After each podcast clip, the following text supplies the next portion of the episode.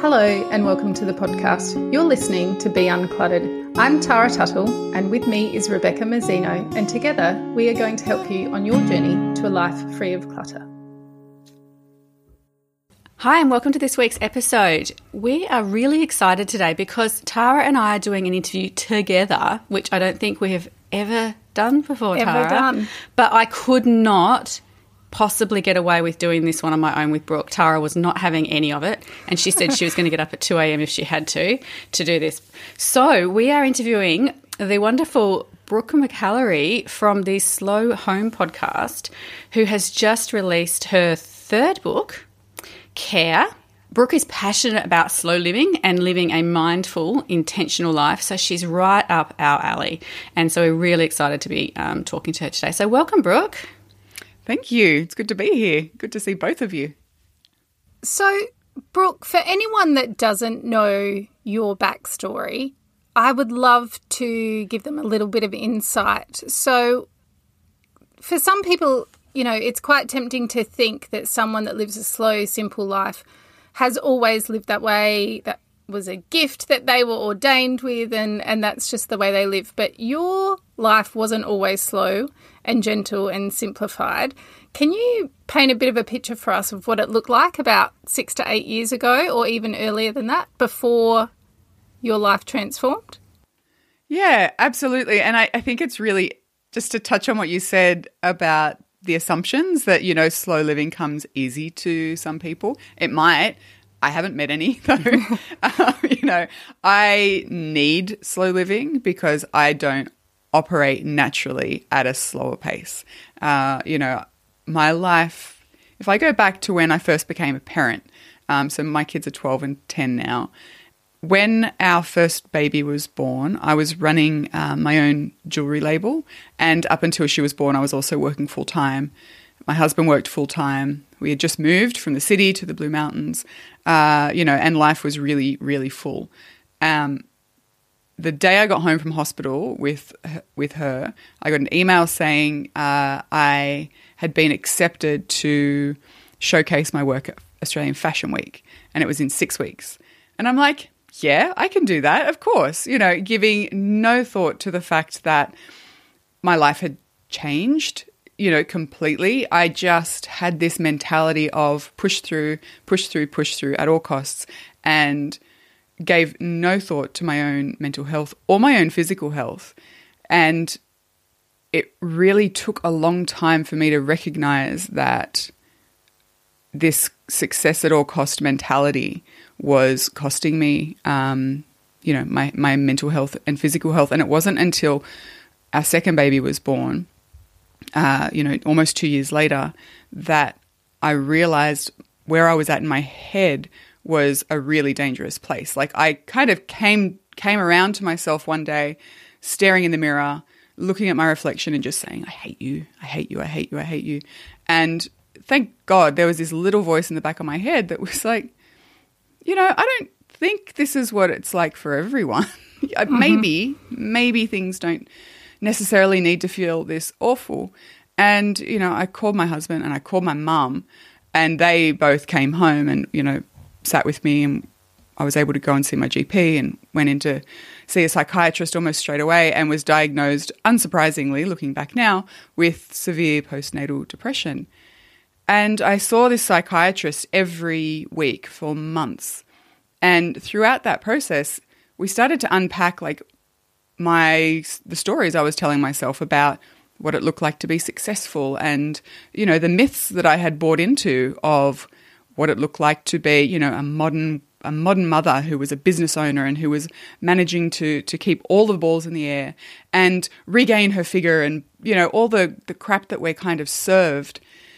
And she really challenged me to start thinking more critically of that stuff. And one day I was complaining about the fact that I could not stop. You know, I'd love to rest. I'd love to enjoy my babies. I'd love to, you know, go go to the park and not be on my phone. I'd love to do all these things, uh, but I'm too busy. And she said, "Well, have you considered doing less?" And I was so offended at that suggestion. I'm like, "Don't you know how busy and important I am?" Uh, and like I wasn't. Nothing that I was doing other than being a mum was important. Not in the grand scheme of things, but you know, this was the the, the mentality I was in. Uh, but it it really got under my skin. So I went home and I ended up googling how do I simplify my life. And that was how I discovered this whole minimalism movement um, and the simplicity movement, and by extension, the slow living movement. And I, I, was reading these stories about people and these blogs that people had written about their own experiences of simplifying. And they were saying how much better life was, not because it was, you know, this, this different version of success necessarily, but because they just gave themselves the gift of space uh, to, you know, stop and to think and to recalibrate and to ask questions that I had never asked myself as an adult. Like, what do I value and what legacy do I want to leave behind? So, you know, in a very large nutshell, that's sort of how I, I landed in the space that I did.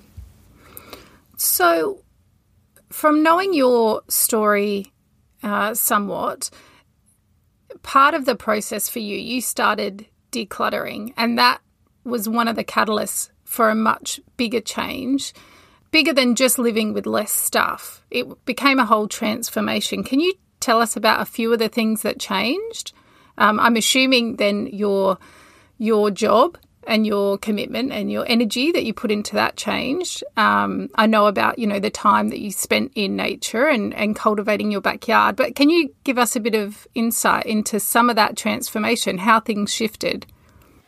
The, the thing that I was most surprised by actually was um, how much it impacted my relationships with my kids and my husband because I had um, clarity of mind and like buffer. You know, mm-hmm. I had mm-hmm. emotional buffer that I had never, ever, ever had before, even as a teenager, even as a kid. I was always full to the brim, you know, of ideas and things to do and places to be. And um, you know, so anything that went wrong, any perceived, you know, offense, any time the kids spilt something just before we were going out, whatever, I would kind of explode. I had nowhere to expand into. And that meant that I was just reactive all the time and I was kind of angry a lot of the time. Um, so that was huge for me to just have applied the ideas of simplifying to like our physical stuff, obviously, but also to the way we spent our days. I, I decluttered the business.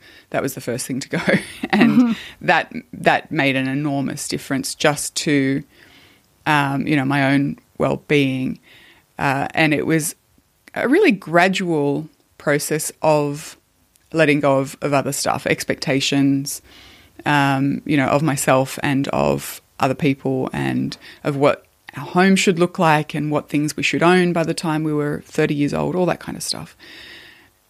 And it, it just gave me a sense of space and a sense of peace that I had never known.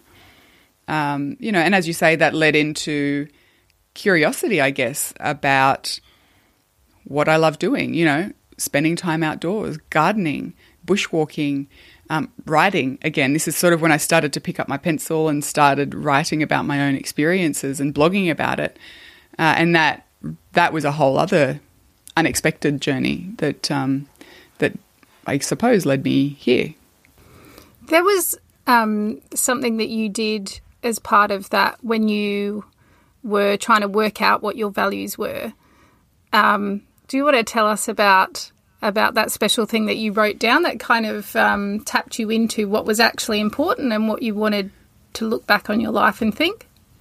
Yeah, I um I wrote my eulogy essentially, which sounds so morbid. It sounds like such a like a grim thing to do. And I was I think I was like 32 or something when I did it. And I hadn't thought about my own death. I mean, most people at 32 would not have considered their own death you, unless you, they had you know suffered an illness a terminal illness or something like that. Yeah. What i think is really funny is that I, it's something that i do with all my coaching clients. And the reaction from a lot of them is like initially like what are you suggesting? Like you know yeah. I'm i'm 42 or i'm 35 or i'm 51 why am i? And it's like nothing brings more clarity than you know looking back. Exactly. Um, exactly. and it was, I mean, when you picture it, and for me, it was part of the process was like picturing who was going to deliver this eulogy and mm-hmm. who they were going to say it to and what I had meant to these people. So it really kind of crystallized everything that's important because you know, like the person that you didn't get along with in the schoolyard they're not going to be at your funeral. Like they don't care and you don't care. You know it's that sort of stuff. It's like removing the majority of the noise and the bs that that we that we give our energy to and the things that i was spending all my time worrying about they didn't feature at all in that eulogy and that was a huge wake up call i mean my kids del- in my head my kids delivered this eulogy when hopefully they were, you know, adults with their own families. And I was very old when I passed away. But, you know, it really did offer um, clarity and also uh, like a touchstone or a, something to refer back to every time I wanted or felt like I needed to make change in my life. Because the changes that I was making, as as you guys know, I mean, they're countercultural. To simplify, to choose a different vision for yourself, a different idea of success, it takes guts to do it. And sometimes you feel really motivated, and other times you feel kind of tired. And to have that eulogy to tap back into and say, well, what, what would she have done to get where I imagined myself being? Um, because that was the other thing. The person that I was reflecting on in that eulogy was not the person that I was as I wrote it, you know. So I recognized that there was a huge misalignment with my own values in terms of what I knew was important and then in how I was living.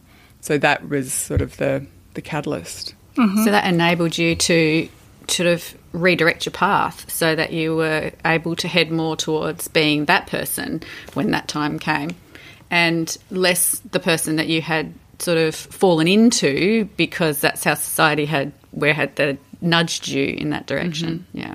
Yeah, fallen into is exactly right. Like there was no intention in mm. where I landed. It was like this is what I should be doing at this age, and you know, of course I should be hustling, and of course we should be extending the house, and of course, of course, of course. At no point did I go, well, what is it that feels like a good use of my time and energy, rather than what am I, you know, what am I expending my time and energy for? Yeah, I think we, we learn these measuring sticks. They come from everywhere, but they come from what our parents teach us to measure ourselves against, what our peers, what society, what advertisers, what whatever Media. tell us. Yeah. Mm-hmm. And Influences. I don't know why people, maybe here's a business opportunity. I don't know why people don't take you away in your late teens or your early 20s and, and give you a course in how to figure out your own measuring stick. Because it, it's, I feel like we cobble our version of um, success or happiness against what the world tells us it should be and it should look like. And we, we take a piece from this and a piece from that, but we never seem to measure up. We never seem to be quite as good a parent as the best parents, or quite as good a cook as the best cooks, or quite as, you know, uh, rich as the wealthiest people and their measuring stick. And we end up getting so lost. So I think it's it takes some real deep thinking to figure out what your own measuring stick is, what you want it to be. And that process of the eulogy is spot on because you go, okay, retrospectively, what what what is my measure of success and how do I know if I've if I've reached it? So I think by being able to tap into that, um, yeah, that clarity is is huge. So Brooke, then did you my my personality is such that if I decided that I was going to simplify, if I had that light bulb moment, I'd want to do it all and I'd want to do it perfect and I'd want to do it today. Did you have that? Did you go through Tara that? is Tara is like Miss Properly. It's gotta it's gotta be done the way it's and gotta be done. perfectly. Yep. So I was reading all of these minimalism blogs, right? And I'm like, okay, this is this is great. I can get behind this, and I am going to be the best minimalist who ever minimalized, and I'm going to do it so quick, and I'm going to change the entire fabric of my family, and they're just going to come along with me because they've got no choice, and it's all just going to be great. So I decided to start with our um, our double garage in the, in the backyard, um, which was quite literally filled with boxes of stuff that we had moved like three years prior um, and had never unpacked. And it was to the rafters. So I thought this is going to be easy. You know, like I haven't needed any of this stuff. I'm just going to go through it and, you know, let it go and feel the benefits. And I'm going to walk around with like a saintly smile on my face for the rest of my life because I did it. I did it once and I did it right. And, you know, I, I coaxed my husband into it one weekend and we went out and we started opening boxes and we made piles, you know, things to keep, things to recycle, things to donate to this charity, things to call, you know, things that we need to call up and find where to donate them. And we just kept adding stuff to the piles. And the piles got bigger and bigger until they started to merge into one massive pile. And we kind of turned around and, and realized that we were just surrounded by crap and we had no idea what to do with any of it. So we looked at each other and we kind of shrugged and walked out of the garage, rolled the roller doors down, and left it for like a long time. It was just the most awful weight on my shoulders, but I couldn't I couldn't do it because I tried to do it all at once. Mm-hmm. So, you know, I, I thought, and I did that a number of times. You know, I went back in. I thought maybe it was just a bad day. I'll, I'll give it a shot. And I never made much headway. And I decided to try flipping the whole process. I'm like, okay, so I went big. What if I go super, super small and do, you know, the junk drawer in the kitchen or the fridge or the medicine cabinet? And I did all of these really, really almost stupidly small things one at a time. And I, I could do them. You know, they were manageable. They were, they were realistic, and I could do them in ten minutes. I could do them in half an hour. And I got that sense of um, achievement that I was looking for by doing the garage, but never got because it was just too big a job. So that was the way I started in the end. I'd just chunk things down into the most ridiculously small task and then just do that. Um, and that built my confidence, I think, a little bit. And it also allowed me to feel the positive benefits of, you know, releasing that stuff. And um, yeah, I think I got further quicker by going small and consistent rather than by trying to do just the one big clean out every three months or, you know, whenever it was I tried to do the garage. So, yeah, I hear you completely about wanting to be the best at doing all of these things.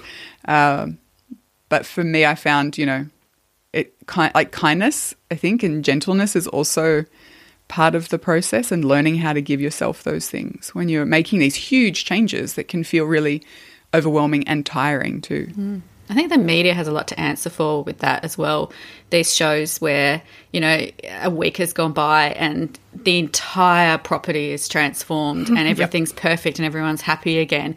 And that does put that expectation on, on people that like they watch the home edit or they watch Marie Kondo. And like with the Marie Kondo one, those people in those families took an entire month off to do that project. But that's right. not evident in the show. And you, there's no ha- taking an entire month off from everything, parenting, work, all that kind of stuff is completely impossible for a lot of people. Not to mention then overcoming the emotional obstacles of letting stuff go. All of the I might need it some days, but that was Auntie Pat's, all that kind of stuff. That's uh, on top of that again. And so I think that they, although they can be inspiring, they can also set these unrealistic standards for us. And we kind of get caught up in, well, that's how it, that's how it's meant to work. And therefore, if I can't do that, then I'm failing in, in some way or another. Exactly. And I think, uh, you know, the, the story is do this thing and everything will be fixed and mm. good and, you know, um, your problems will go away. Like, unless your problems are literally, you know, tripping over piles of stuff, your problems are still going to be there. You know, mm. it just gives you a a new channel or a new avenue for thinking about them. And for me, it's not that's not the destination. Like the destination is not to have a minimal, decluttered, tidy home. Like that's not what I'm aiming for. It was all about life, you know, and that's where the eulogy comes back into it. I didn't say in my eulogy her house was clean and she only owned, you know, mm, three she pairs was the best minimalist in the world. Yeah, yeah. exactly. Yeah. You know, she was warm and she she told like rude jokes and she was always there for people who needed her and you know, um, she was adventurous. Like I think that, as you say, Rebecca, the the the focus on that end goal, that aesthetic simplicity, uh, it's fine. Like if that's your taste, go for it. But I just I really worry when I see people, uh, you know, thinking that that's going to be the golden ticket to you know a perfectly happy life. It, I think it just gives you a little more space in which to do the work that you need to do, like the inner work. I yeah. feel like it's it's almost just one of the layers, and it's probably one of the ones that's the easiest to peel back because it's very hands on, it's focused, you have a pretty specific outcome. But it's that whole thing of when you then have some physical space, you gain a bit of mental space to do the hard thinking and um, that slowing down and simplifying and you know trying to cultivate a richer life there, that's all the deeper layers. And for a lot of people, and myself included, I couldn't get to any of that deeper thinking when there was too much stuff because my eyes couldn't settle and rest anywhere for me to do that deeper thinking. I had to get some of that stuff out the way first. And so I think it's a really it's a really handy place to start, but it's not that's not the end goal. That's the first of the many layers. Um, You So- just terrified everybody who thinks that decluttering, decluttering their junk drawer is going to change their life. Sorry, guys. yeah, so better, better tune in uh, next week we'll, we'll give you uh, the other 20 layers beyond the decluttering. But I do think the the idea of like inner world and outer world is really important to think about uh, in that context because like I have a very distinct memory of l- sitting in our back room in our old house, the one that I you know decluttered, um, and just sitting there for you know half an hour watching the kids play in the backyard or just sitting there with a cup of tea. And that's something i would never ever ever have done when i was completely snowed in. And so like having that extra 30 minutes a week or whatever it, it looks like in which to kind of drop into your inner world i think is really that might be a helpful way of looking at it because you know our inner worlds are really our inner lives are really neglected in today's society you know there's always something to do. There's always information to consume. Um, you know we always feel like we need to be being productive. And none of those things allow us to drop into that inner life. And i feel like those you know those conversations i have with myself or those moments of reflection like they can't happen if we're constantly either doing or consuming. Um, you know, so I think that the idea of sort of outer outer calm leads to inner calm is all very nice and neat, but I do think that there is a certain level of truth to it as well in terms of space. You know, space to think. So, for people that want to dig into more of your story, um, you've got some amazing resources. So, um, your podcast was hugely successful. In fact, the first episode of your podcast was the first podcast I ever listened to. I popped my podcast cherry with your first episode. No way. well, can I just apologize because I'm sure it was terrible. No, it was great. I loved it. I was like, this, this- she sounds like a real human, like a normal person on a podcast. That's amazing. Well, I was uh, at that stage. I was so tired of like the pretense, you know, and to to be kind of frank, I was really tired of a lot of um, minimalism writers who had a partner who seemed to do the majority of the like the the work of the emotional labor, um, and it wasn't them. So it's like, yeah, of course I can, you know, I can spend this time minimizing or, um, you know, writing about it in a very kind of poetic way or uh, whatever it might be, and that's fine. Like that's a very valid experience, but it wasn't my experience, you know, not when I was trying to work and raise the kids and keep the house and, you know, sort some of my own stuff out and be a partner and a sister and a friend and all of that. Um, so that was kind of part of the frustration that led me to start the podcast. So that's that's cool that you felt that, even though I'm sure it was terrible. That was great. So, for people that want more, want to do more of a deep dive into your backstory and the journey you've been on, there's your podcast, there's the blog. Um, following on from the success of those, you published Destination Simple in 2016 and Slow in 2017, which is a beautiful book where you gently nudge your readers towards being more intentional and more mindful, and you give them permission to go against the norm, which um, I think is is essential. Quite often, people need someone to say that that's okay, and you kind of light a path for people towards slowing their lives down. So there's I will have links to all of that in the show notes for people that want to dig into that more. So now Beck is going to chat to you, Brooke, about about your new book that you have blessed us all with, and um, where we can find it and what it's all about. Yes, I have read your book Care, which is your new book that was released. Oh, what last week? Yeah. Yeah, last yeah. week. So it is a beautiful book, and I'm holding it in my hands to show you that. Like, I just want to rub it on my face. it's just It's getting so much love for like the tactile cover. yeah, it's just beautiful. Um, so I actually read it really, really quickly because we had this interview coming up, and I was like, right, got to get through this book because I don't want to be one of those interviewers who goes, "No, I haven't read your book, but," and I like I'm quite cynical about self help books, and I also am a bit arrogant in that I often read them and go. Yeah, I already know that. And because Tara and I cover all of this stuff all the time, sort of thing. But I read your book and I was like, I realized how much I was relearning what I should have already known and maybe had known somewhere in me, but it, all of a sudden I knew it in another level of me, which is like really hard to describe. So, like, I, I, it was just I got a whole lot of new meaning out of stuff that I thought I already knew. So that was one of the things I loved about this book, in that I kind of thought, okay, I'll probably know some of these concepts already. And I do, and you said it yourself, it is a sort of a simple thing that we do all kind of know this deep in ourselves.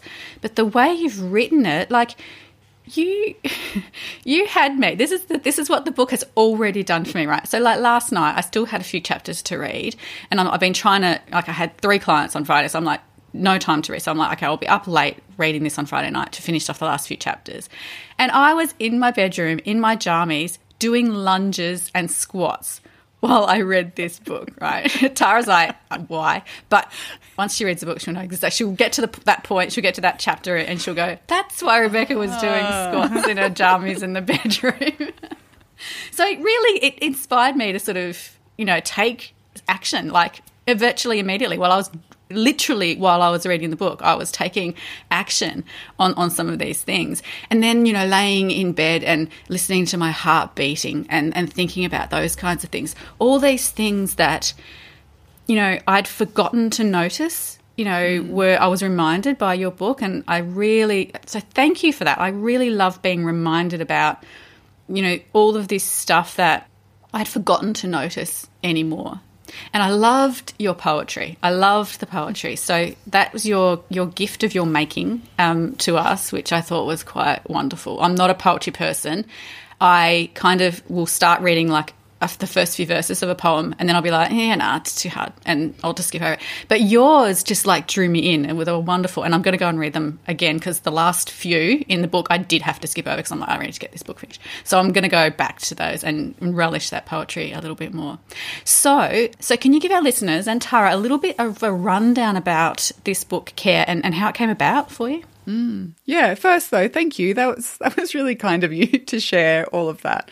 Um, and the poetry, just as an aside, I was so nervous to share that because that is not my normal jam at all. But as you say, one of the chapters is about making and the mm. benefits of making and the benefits of letting go of whether the stuff that you create is any good. So I'm like, well, that's a you know, that's an invitation to me to get uncomfortable and I don't know if they're any good or not, but I'm going to stick them in there and see. And I said to my publisher and my editor, I'm like, please tell me if they suck. Like, please, you're not going to hurt my feelings. You'll hurt my feelings way more if they are terrible and you let them go out into the world. They're like, no, they don't suck. Oh, okay. No, they definitely right. don't suck. They're, they're, they're really good. I, I loved them. I found them really good. I, I found them really touching too. Yeah. I just loved writing them. You know, I Yeah. feel like it was such a raw year, though, to kind of answer your question. Um, last year, you know, we had Black summer bushfires and then we had floods where I live after the fires, and then we had COVID and more floods. And it's just been last year, I felt probably like so many people, um, completely and utterly burnt out, you know, come sort of April, May.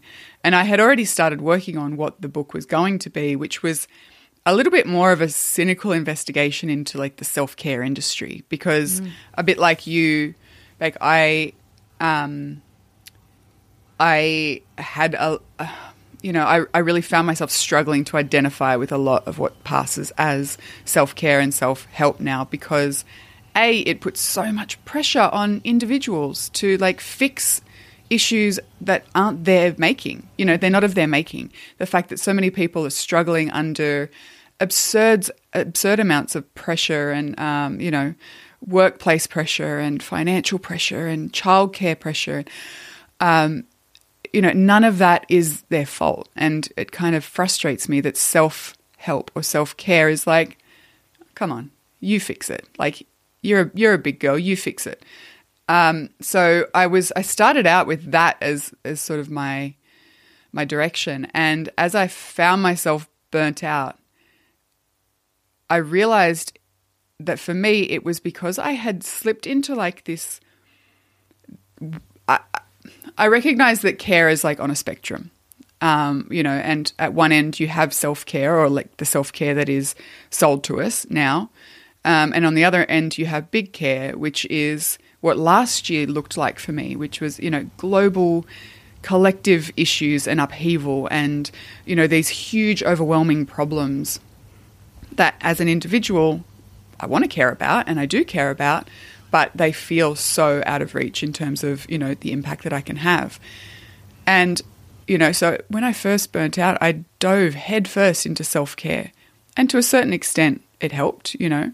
Um, I would do things like some yoga and I would, uh, you know, do breathing exercises and journaling and, and those kinds of things. And they helped. But there was this whole middle of the spectrum that was going completely un uh, and that was, you know, the small acts of care, be them self focused or other focused, that had an enormous impact on, you know, mental health, well being, relationships, community, that kind of stuff. So that's really where I landed when I, because I, I, had to rewrite the book. That's where I landed with the second draft was this idea of small care, and I just wanted to experiment with it because I was struggling, and I thought this is the book that I need to read, so it's the book I'm going to write, and you know, so I dove into the research and I dove into trying stuff out, and what I found is exactly what you said so many of the ideas they're not new. Like these aren't these aren't brand new solutions that I've kind of created. These are things that, on some fundamental level, we all know are good for us. We all know are um, vital. I think for living well, and yet it's not where we put our time and energy. You know, so it was really an invitation for me to explore what that looked like, and then to see what the impact was and what I saw was that the impact wasn't just personal. It ended up changing everything. Kind of like what I was saying earlier about decluttering, how it changed my relationships and, you know, the ripple of that. These things are, are kind of similar in that way. They're just far more accessible. Mm. Um, you know, which was the other key for me.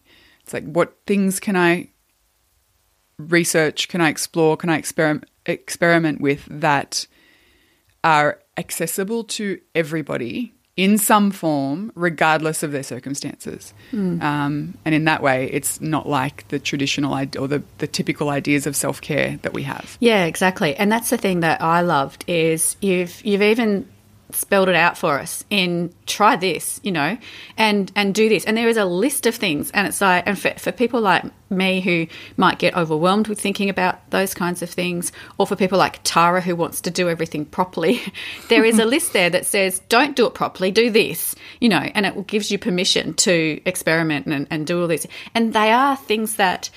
I mean, there, there are some things that not everybody can do, which you've been very clear on. It's like, well, obviously, standing up more isn't going to suit somebody who has to be seated in a wheelchair.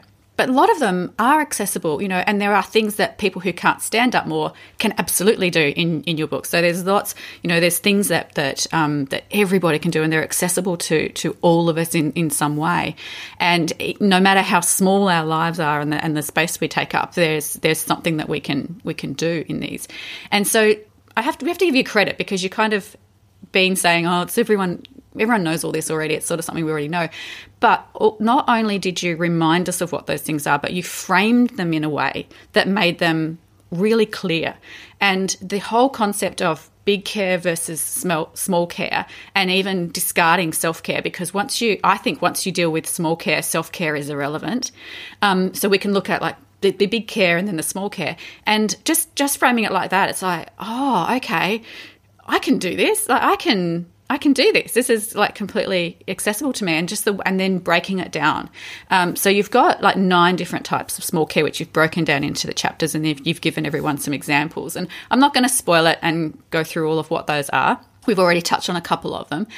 Um, did you? This is as a writer. Like when I look back on book, I always think of things to add later. Have you discovered any other categories, or is something popped up when you've gone, huh? That could have been a category of, of small care, or has it not really popped up yet? That's a really good question, actually. I think um, not so much a new category, but the importance of one of the categories that I did write about. Mm. Uh, and it's based on. So, my dad um, has been in the ICU for eight weeks um, and is currently still there. So, I'm in this period of massive um, tilting. You know, I talk about tilting rather than balancing, and I'm like mega tilting into whatever it is that needs my attention in that moment, which means I'm letting go of everything else. So that means that like my floors are a mess, they haven't been mopped, you know, there's laundry piling up, like it fine, whatever. You know, I'm talking to you guys and I'm all in talking to you. And then when I finish talking to you, I'm going to tilt into spending time with my family and I'll probably tilt at some point into mopping the floors, I suppose. Um, maybe at some stage.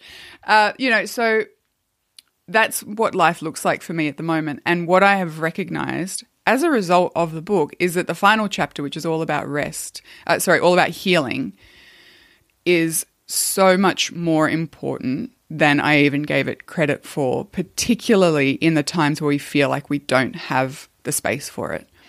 So I have been doing things that on paper I don't have time to do, like getting up and journaling for 15 minutes in the morning.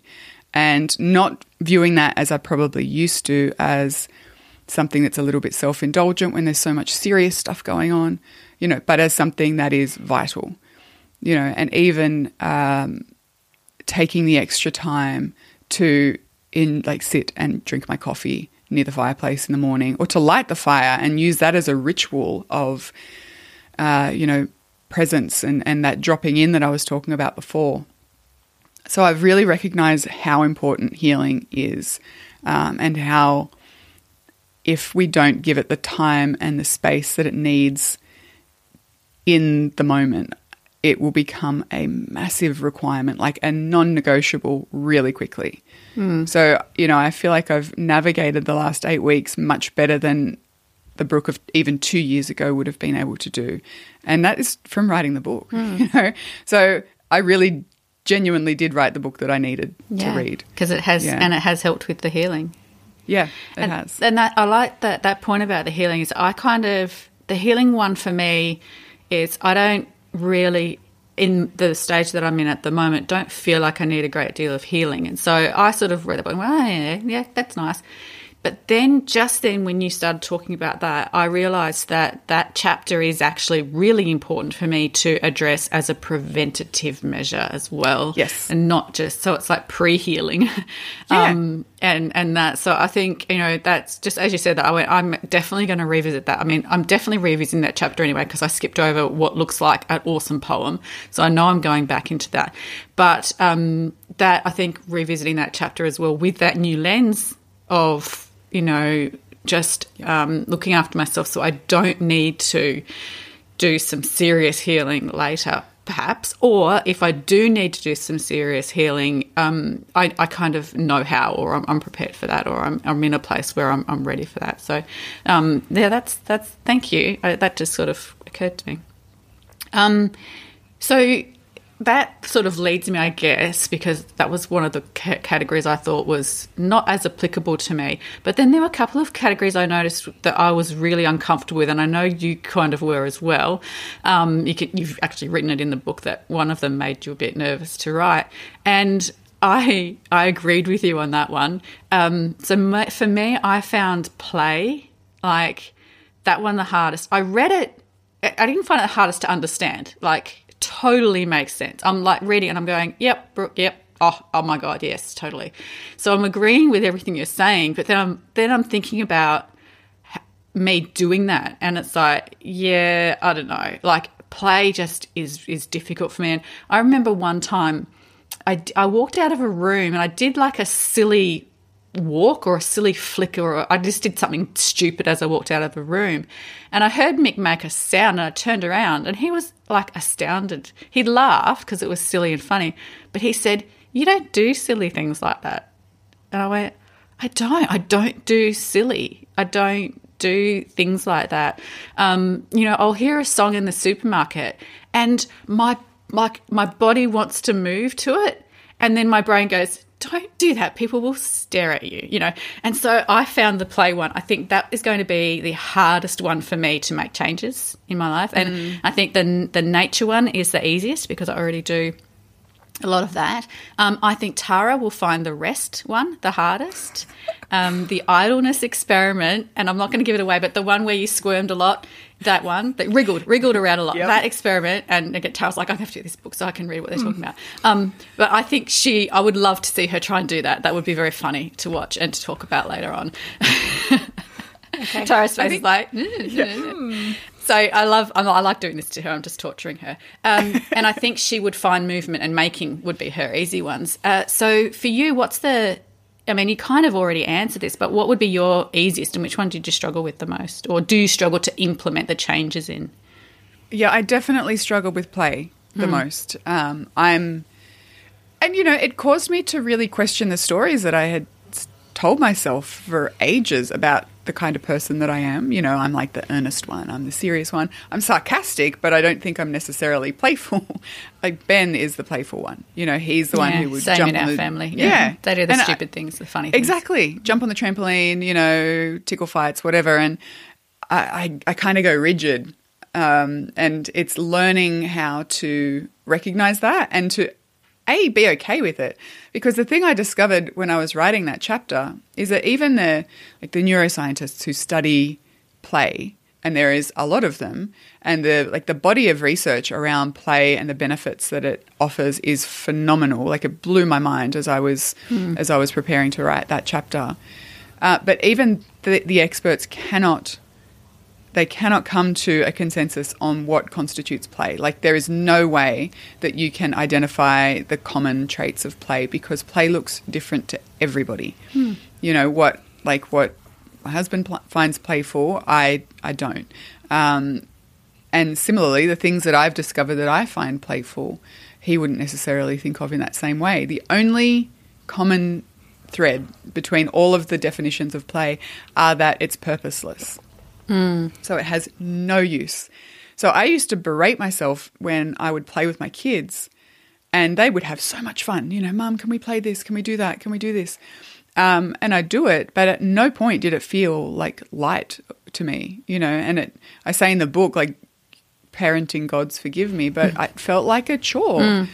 And that's because it was. Like, I was doing it for a purpose, which is to benefit the kids, you know, to benefit their development, to benefit our relationships, to benefit their ability to, you know, to tap into their own imaginations, um, to benefit their like hand-eye coordination. None Stop of them that is whinging at you.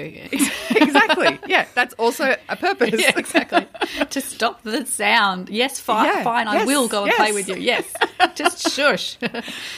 you know and so i realized that all of that had purpose so none of that was play for me and that that was kind of quite validating and then i got to think about the things that i like to do that have no purpose. And essentially what i discovered is that i am a really playful person. It just doesn't look the way that again we're told like a mother should be playful in this way.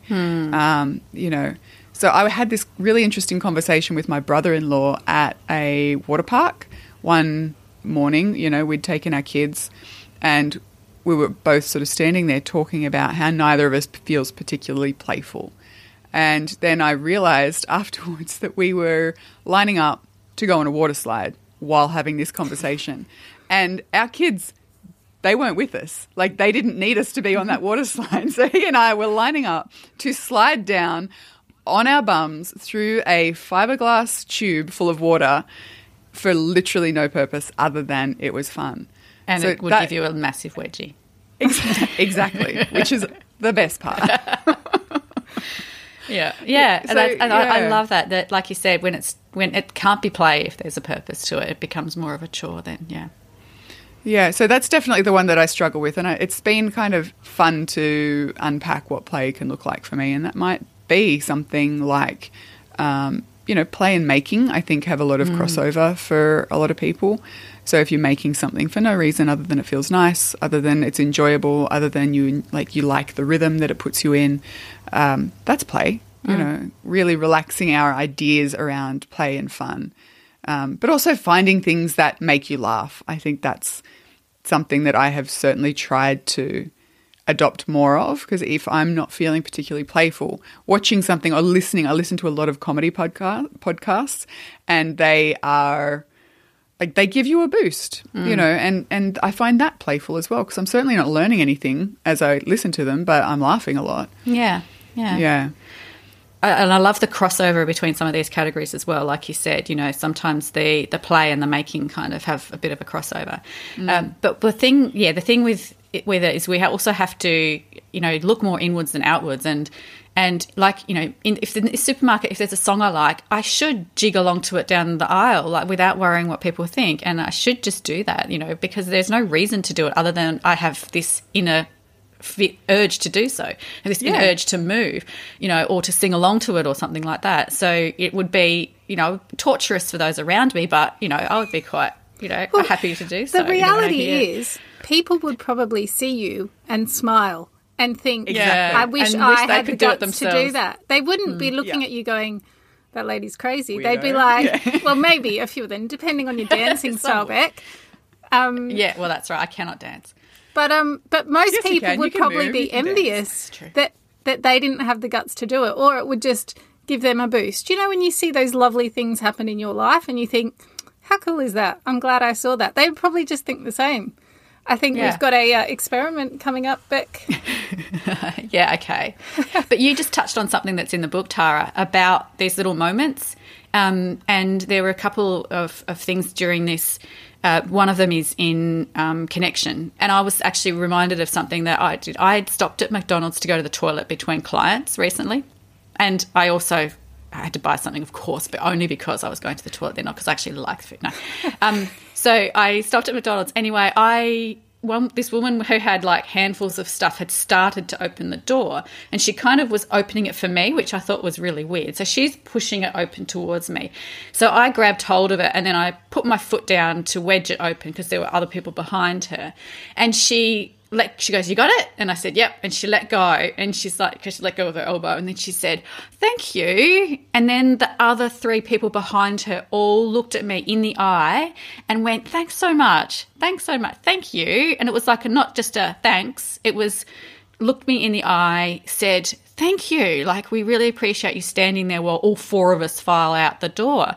And, and i was like you're welcome you know and i felt great. And it's those little moments you know with with strangers as well that we can just like that might that kind of changed my day a little bit. Could have changed their day as well. Like they could have invo- in, it really liked saying thank you in that way in that genuine way and it might have made them feel good about themselves. And um, so you know maybe dancing in the supermarket aisle might actually make somebody's day better as well as my own Yeah, and I, I, that's what I love about those little moments of um, like vulnerability and connection. So it takes a little bit of vulnerability Mm. Oh, to yeah, yeah. sing in the supermarket, and I've challenged myself to do that recently, kind of over the Mm. last six months. And I do. I ca- I cannot sing. Like I really, really cannot sing, and I don't care. You know, I'll, I'll just kind of be singing the words softly to myself, and people see and they smile. Mm. You know, probably also laugh, but that's fine. You know, and I matter. think that no. I think that they those tiny little kind of glimpses into our shared humanity, Mm. you know, like saying thank you and looking someone in the eye when you do it and meaning it, they have ripples that reach out way further than we could ever anticipate. Um, and there's there's a lot of research in the the kindness chapter actually that sort of talks about that that kindness is something that multiplies. You know, it it So the person doing the kindness, you know, you held the door, you get um, a benefit. Your your brain chemicals change, and you get what's called a helper's high by doing something kind for somebody. The person that you do it for also gets that virtually the same brain chemistry change that leaves them feeling more connected, it leaves them feeling happier, it reduces their stress levels, their cortisol levels. Um, but anyone who saw you do that also gets the same uh, boost in their brain chemistry. And what that does, it means that we are far more likely to then go ahead in our day and do something kind for another person. You know, whether it's holding the door open, whether it is taking a coffee to your coworker or sitting with your kids for that extra five minutes when they want to talk to you about a problem that they're having at school. Uh, and it is this continuous ripple because then when you do that that that next kind thing that impacts at least another two people and it's like this exponential growth of kindness hmm. um, all because you were prepared to like do something that took no extra time hmm. you know and to have that shared moment of humanity um, so for me, that's like where the world changing power of this stuff, this really simple stuff, lies. It's in how far away from us it can kind of ripple. Mm. One thing, and that's I, what. Sorry, oh, Beck. Sorry, I was going to say one thing I would add to that is the power or the, the joy that comes from doing something without sharing it either. Because yes. I feel like people have stopped just being kind for the sake of being kind.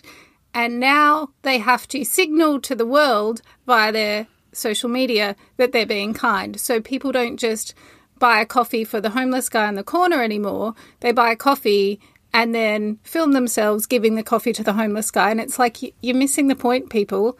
That's the joy is not found in that, in how many likes you get from doing that. The joy is found in the action. And in fact, yeah. The less people that see you, the greater you'll probably feel because you have just done it for him and for you rather than yeah. for public display. And I feel like there's a big disconnect there with what that people are being kind, but they're so big on capturing the kindness to share and promote or whatever rather than mm. just being present in that moment and getting the sensation of how good it feels to do something. Yeah, I agree. And particularly when people are being filmed, you know, unbeknownst to them as well, mm. like it does the opposite of what mm. the person doing the kindness, probably with all good intention, had thought they were going to do. It dehumanizes people. You know, if you're filming the person who you're giving the coffee to without their permission, like that, that to me is problematic. And it shows that possibly your intent wasn't as altruistic as, mm-hmm. you know, you'd like people to think. Um, it's yeah, it's a really interesting kind of conundrum, I guess, and it's it speaks to the commercialization, the commodi- commodification of all good things mm. in our mm-hmm. society. Mm-hmm. you know, like how people have discovered a way to commodify kindness is beyond me, but I, I do think that there is certainly some of that happening. Um, mm. And I guess the question is you know, people like I the and one I immediately thought of is the Good News movement on Instagram. Like I follow them; it's mm, really heartwarming, mm-hmm. um, and a lot of the things that they share are not necessarily filmed by someone who's looking to increase their own profile. Um, but whenever there is, there's a lot of pushback on that, and I think that people are aware of, you know, intent. I, I hope people are aware of intent, um, and even if they're not, like we are, right? And we're having this conversation and we know the difference in doing something just because it's a nice thing to do or just because you want to or, you know, just because you think that person looks like they need some help crossing the road or whatever it might be. Um, and the more I think we see that out in the world with people not looking for any recognition for it, I think the more it normalizes that behavior too. Um, yeah, so I guess maybe there is an unseen ripple from that you know, the Instagram video of someone doing something nice that inspires people. It's just that we don't get to see it, maybe. Mm. That's mm. me being optimistic about it. I think both things are true. I think both can yeah. be true. There can be that ripple where it does have a good effect, but then also it could have been better if perhaps it was done in a different way. So, yeah, I think both things can be true. So, here's a, a vulnerable question a little bit for you, Brooke, or it's my vulnerability a little bit, um, because I don't know if I'll cry when I say this or not. We'll find out. I love a good surprise. Um, because I actually cried reading this book, and I came close a few other times, and. I don't remember which chapter it was, and it might be the awe one. But like I was sitting in bed with my cup of tea, and my loud swallowing had obviously not affected me because he was asleep. And when you there was a bit about touching somebody's chest, and mm. and I almost reached down to touch his chest. I thought, well, I'll wake him up if I do that because you know, cold hands, bare chest, warm bed, no fun at all. And so I just, I just instead of like doing that, I just sat and watched him for a while and watched him snoring, breathing. He was snoring nice and quietly then. Um, but I just watched him doing that, and I just did that for ages. Like I, like I felt like ages, probably 30 seconds or something, but it felt like a, an eternity. And I just watched him and I got really emotional and I, I started to cry because I was thinking about the things that, that you'd been writing about in that chapter. And um, so, yeah, so that it sort of, I got quite emotional. Um, did you get emotional writing this book? Did you have moments where you just sat and cried? Or you did? Oh my goodness, yes. I went through the entire spectrum of emotions writing this book. Um, but yeah, there were moments where, um, where I, particularly that part of the awe chapter that you're referencing, where, you know, where I really encourage people to look for the tiny experiences of awe, um, you know, in their everyday life because we can't always go stargazing or, you know, go to Uluru or something Yeah, like or the that. Grand Canyon, yeah. Yeah. Um, and it's thinking about those virtually invisible things that happen every second of every hour of every day of our lives that keep us alive, you know.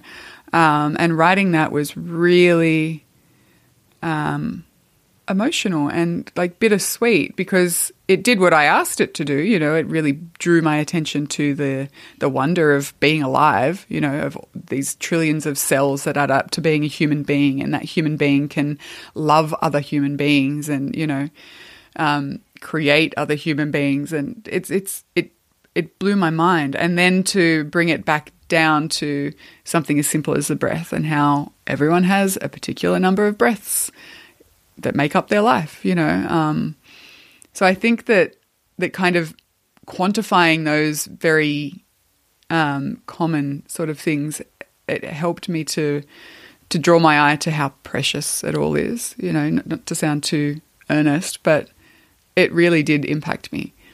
Um, so it's yeah, but I went through the entire gamut of emotions um, writing this book, and that's kind of how I write. To be to be honest, I I write with pen and paper, and I don't censor it. I just see what comes, and I worry about you know about what I'm going to let through and what what to pull out later.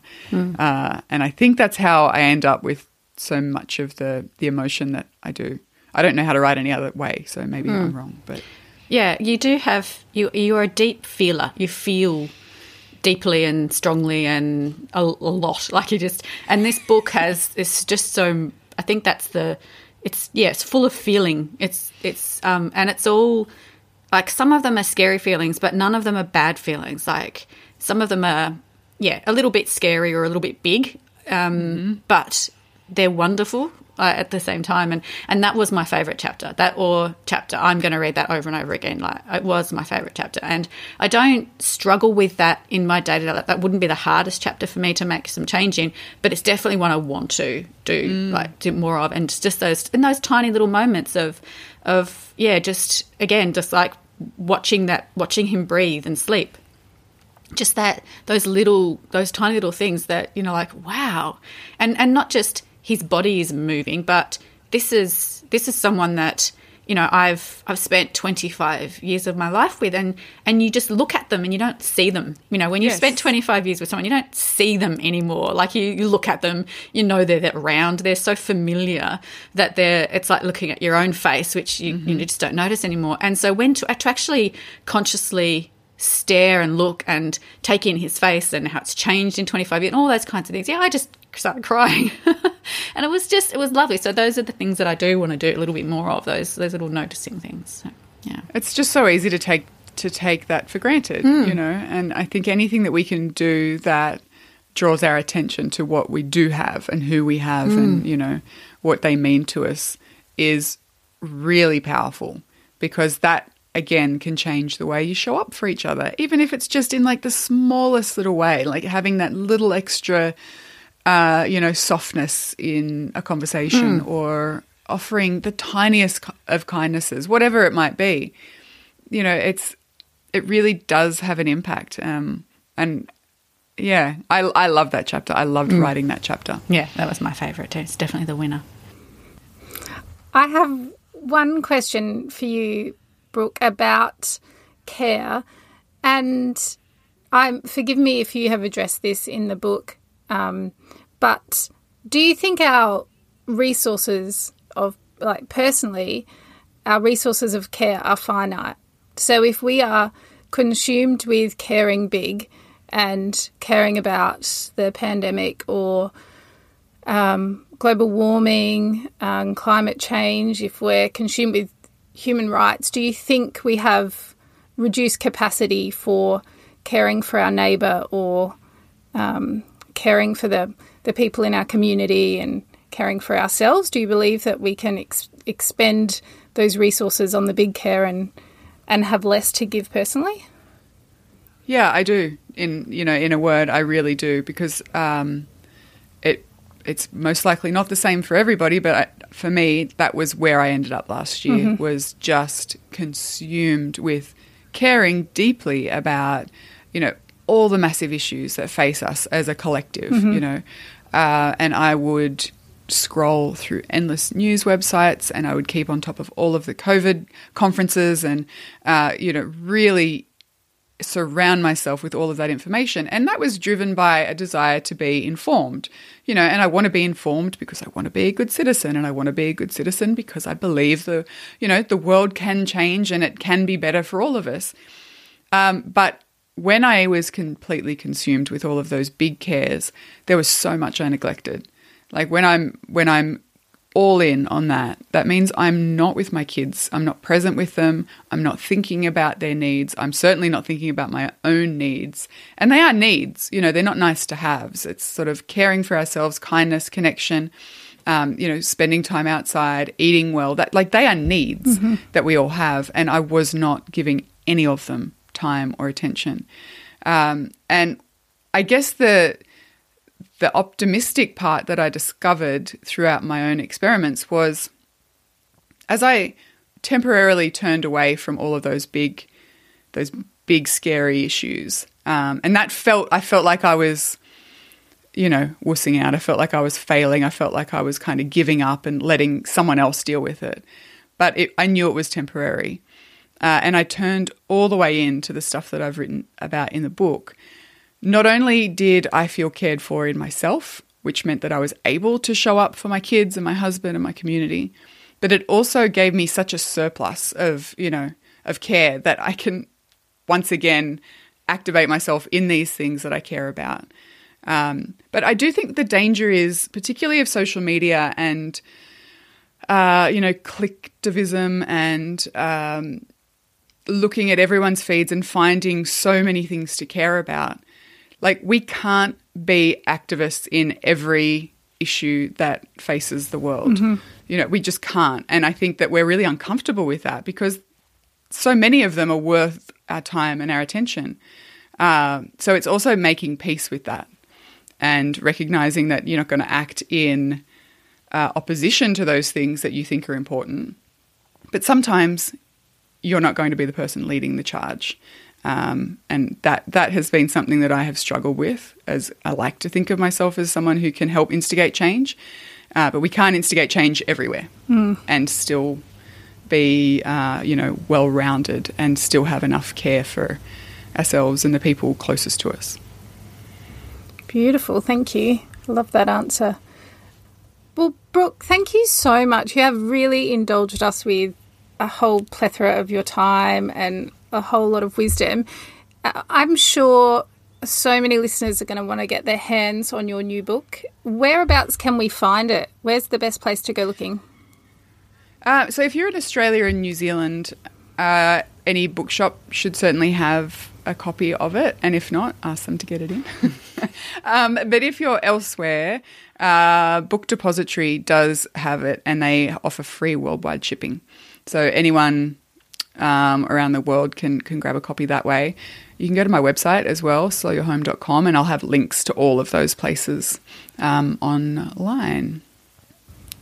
Perfect. And we will have links to your podcast and your website um, and book depository as well. We'll have all of that on our show notes to make it easy for people to get hold of. Thank you so much for your time.